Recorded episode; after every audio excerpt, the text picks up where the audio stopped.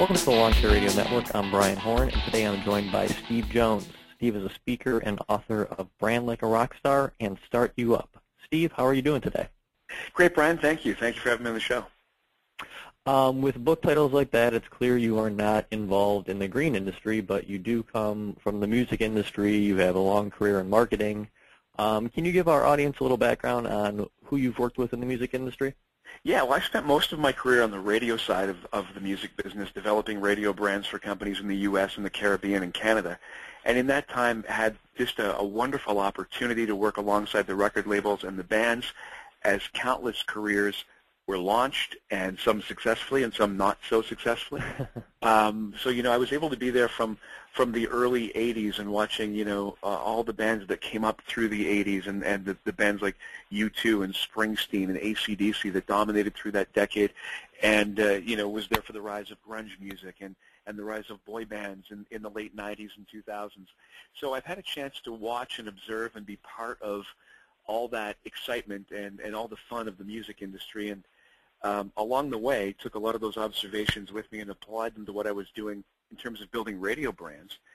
And a few years ago, realized that there was an opportunity here that the lessons I was using to build successful radio stations could be applied to any sort of business. And that led to Brand Like a Rockstar, um, which in turn led to the new book, Start You Up, that uh, comes out in May, which is sort of applying the rockstar strategies to success um, to the individual, to the to the person whose name is on the business, or to someone developing their career and their personal brand.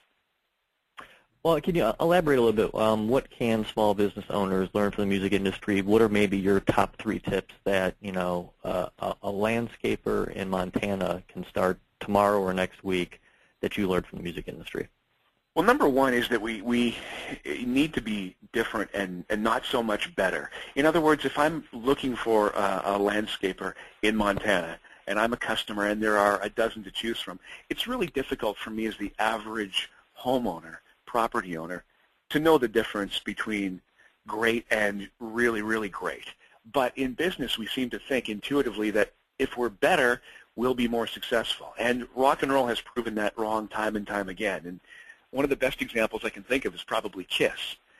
In the early 70s, Kiss was going nowhere. They were a band called Wicked Lester. They couldn't buy a hit. And they were almost about to break up. And then they decided to try something different. They gave the band a new name. Obviously, they gave them a new look with the comic book um, makeup and imagery and the, the fire breathing and, and all the blood spitting, all the crazy things Kiss did. And immediately they got noticed. And within two years, they were on a world tour. That is two years from absolute anonymity to a world tour. And I don't think any band can go from being, you know, terrible to the world's greatest musical virtuosos in two years. Um, Kiss was was was never about being better; they were about being dramatically different. So the first thing I would say to to you know the average landscaper in Montana is what makes you dramatically different from the guy down the street. What what sets you apart from everyone else doing what you do, and and think beyond quality. Uh, obviously, quality is important. If you don't have quality, you're going to get that first customer and, and never get repeat business. You'll never get referrals. There'll never be word of mouth. You have to have quality. But beyond being good at what you do, or hopefully great at what you do, what makes you dramatically different at what you do, and what makes you stand out against everyone else in your field? I think that would be, you know, point number one through five if I were to do a top ten of, of um, you know, pieces of advice for small business owners. Uh, what mistakes do you see small business owners uh, make along the lines of branding and marketing? A lot of small business owners don't realize that they're a brand. They think of branding as a big business thing, as a Coke and Apple and Ford and Nike. And, and while those are great brands and those companies do great branding, what small businesses most often fail to realize is that whether you want to take part in this exercise of branding, whether you believe it to be true or not, it's real.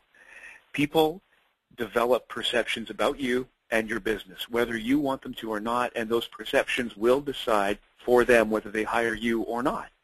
So you can bury your head and say, no, I'm just a small business. I'm not a, I'm not a brand. But you are a brand because a brand is the emotional impact you make on your customers and, and the emotional need you serve within them. That is your brand. So whether, even if you choose not to acknowledge it, it's happening. So the, the first step is, as a small business, recognize that you are leaving behind perceptions. and you are satisfying emotional needs for better or for worse with your customers. Once you um, accept that, you have the opportunity then to start to, um, in a positive way, manipulate those emotional needs that you satisfy. You can start to influence how people perceive you, and you can start to build a better brand, a stronger brand. It is absolutely vital for a small business, in fact, probably more so for a small business than a big business, to develop a, strong brand because small businesses live and breathe in the community they're in. You will see your customers at uh, the Rotary Club or at church or at mm-hmm. you know Little League. You'll you'll see these people and and they are your neighborhood. Uh, so having a strong brand really matters in a small community where you're a small business owner, as much as it does to an Apple or a Ford or Coke or Nike. Uh, and you had, you had mentioned Kiss, and I'm a Kiss fan, and I'll probably I could probably dork out for an, about an hour, but um, you, they've rebranded many times, maybe successfully and unsuccessfully. Um, do small businesses have to approach rebranding the same way they would approach their initial brand well, branding? You want to understand the core uh, needs that you satisfy in your customers, and and that will probably be your brand as long as you exist. Now, the, the, the key to rebranding, I think, for KISS was a need to, you know, rejuvenate the brand and get people talking about the band again. So they went through the, you know, where they took the makeup off in, in 1980, 83, I believe it was. You probably mm-hmm. know better than me, but it I think it was September of 83. Mm-hmm. And and they took the makeup off, and that was a short. That gave them a boost, and they had to lick it up, and Heaven Was on Fire, and they had an album or two that was big, and then they faded away and became another hair band, and then needed to rejuvenate the brand and came back with the makeup, and They've done that successfully several times, but I think at the core of all that has always been the same sort of core values of KISS. And so you understand what the core values of your brand are. Um, and hopefully those stay with you for life. And as you maybe update your logo or change your look or move locations or do different things to keep people talking about you and get you interested, hopefully all those things continue to reflect the core values of your brand. If they don't, you're probably looking at more than a simple sort of rebranding or remasking of your company. You're probably looking at a relaunching and a, a, renaming and sort of you know an entirely new brand altogether. Because if the core values don't match up, you really can't have any credibility uh, trying to rebrand. Like, a good example might be U2. In in the 80s, U2 was huge with the Joshua Tree and Rattle and Hum. And then they got very eclectic and experimental into the 90s, and by the mid-90s, had recorded an album that was so bizarre and, and uh, not like U2 that when they released it, they released it under a different band name. They called their band Passengers and released this album sort of anonymously.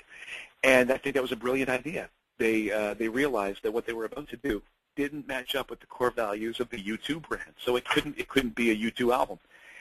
Similarly, in small business, if you're going to do something that doesn't reflect your core values, you need to come up with a new brand uh, to do them under. And if you are at a point where you feel that you can no longer re- represent the values that you started out with, the things that define your business, uh, it's probably more than a rebranding you're looking at. It's probably an entirely new brand you're launching. Is it important that the marketing materials you have or your branding say your core values, or um, is that something that can remain internal within the company you guys might know this is your core values, but do you think the customers have to see that in the branding as well? No, they don't have to see it, and, and, your, and your materials don't have to say it, but they have to reflect it and exude it. So, uh, you know, a company like Apple, um, I think you could take anything and put it in an Apple ad, and it would feel like an Apple product. You know, you could put a bottle of shampoo or some, you know, some soda, whatever it is. Apple has a look and feel that when that ad comes on, you almost intuitively know this is an Apple ad and it's just in there. Those core values are embedded in everything they do.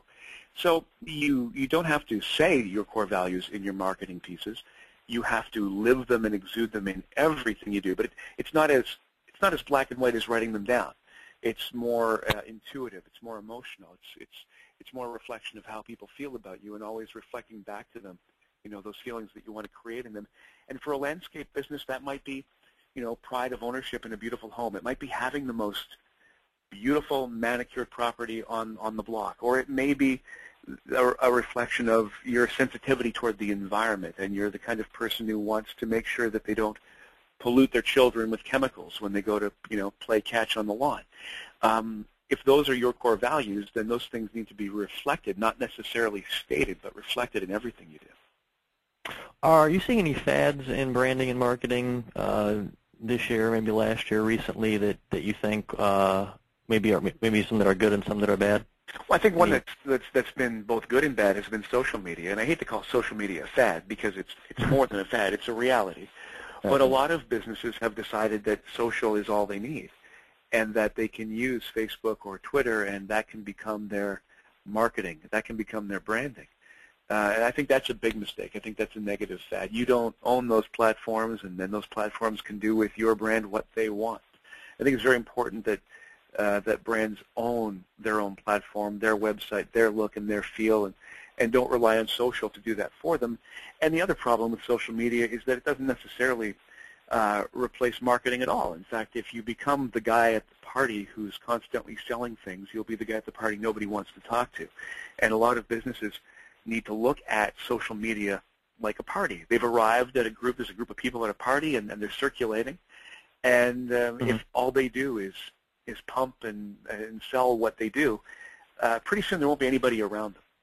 Um, so there's a lot of mistakes being made in the social circle that I think are dangerous and sort of fad-like. Ultimately, social media itself is hardly a fad. It's just another extension of, uh, of word of mouth with probably a way more powerful microphone than used to exist. Right. All right, Steve, before I let you go, I have to ask you, do you have any a story you can maybe tell from your years in the music industry that, you know, you can tell to us? uh, lots of, of really good stories. One of the, the stories I like the most are the ones that positively reflect the musicians because I think everyone's looking for for the negative story. Everyone everyone loves the uh, the the crazy details of Justin Bieber getting arrested or or the guys from Motley Crue overdosing on drugs and mm-hmm. I mean, mm-hmm. those make for great stories and in the new book Start You Up I do talk about you know Nikki Sixx of Motley Crue and then the fact that he actually was brought back to life and the whole song Kickstart My Heart was was written after he was brought back from uh, death after a drug overdose and how he, he reinvented his brand as he went on. But uh, more than those dark and, and, and uh, sort of wild and crazy stories, I like the human stories. And, and one I would share with you would be um, a couple of years ago when I had backstage passes to go see Taylor Swift, the country singer. Mm-hmm. And um, I had two passes. It was me plus a guest. Unfortunately, I was at the concert with my family, my wife and my two sons, and my friend Tom and his two sons and his daughter. So we had to decide who was going to get that second backstage pass. And because my boys are teenagers and so are his, we immediately eliminated them because they wanted to go way too bad and right. for all the wrong reasons, right? uh, so it became Tom's daughter, Maggie, who was nine years old. And Maggie and I went backstage to meet Taylor Swift. And we were with Taylor for about 90 seconds. And in that time, all Taylor Swift cared about was Maggie. Um, she was so human and so real and so warm in that interaction that she created a fan for life. And if you look at Taylor Swift's music, she does the same thing. She she just exposes her life in a very human and real and honest way. And I I, I think those stories are as powerful as as any negative story because they remind us in business that you know we we need to be that way. We need to be human and real and uh, warm and caring. And sometimes things will not sometimes, a lot of times things will go wrong in business, right? You'll have a, inevitably, you know, you'll have a customer soon who's unhappy with the work that was done. Um, that's an opportunity to be real and human and warm and accountable and to sort of take that Taylor Swift approach and say, okay, for this customer, nothing matters to me but you. Let's fix this. Um, taking that just completely transparent, warm, human approach to business is a very, very powerful tool, and that's one of the one of the cool things I took away from meeting Taylor Swift. And actually, what was neat about that was um, I blogged about it shortly after that, and a few months later received a package in the mail from Taylor Swift's management company who had seen the blog post and wanted to thank me for for writing nice things about her. And I think that's kind of cool because they don't need to do that. This is a woman who sells millions and millions of of albums and CDs and digital downloads every day. Doesn't need the help of a of an author and speaker on on the topic, but yeah, was grateful for it. And I think that if we, uh, in business, the more human and, and warm and, and transparent and honest we can be, the better. Well, next time someone makes fun of Taylor Swift, now I will have to stick up for them. That's story. you know what? She's built a fan for life in in me, at least. Uh, maybe not as much for the music, but definitely for the uh, person behind it. Right, and it's nice to hear that she she gets it that it is a business and those fans are going to grow up in three years, and that's key to keeping them around. So Oh yeah, absolutely, absolutely. All right, Steve. Well, hey, I really appreciate your time. Um, and one more time, I want to remind everyone that the two books are Brand Like a Rock Star and Start You Up. Yeah, Start You Up, Rockstar Secrets to Unleash Your Personal Brand and Set Your Career on Fire. That's the new one. It's available for pre-order now on, on Amazon and other digital download sites. And Brand Like a Rockstar has been out for, uh, for a little while and, and is also available at all the usual uh, locations in both digital download and uh, paperback. Perfect. All right, Steve. Well, hey, I really appreciate your time. Thank you so much. Great to talk to you.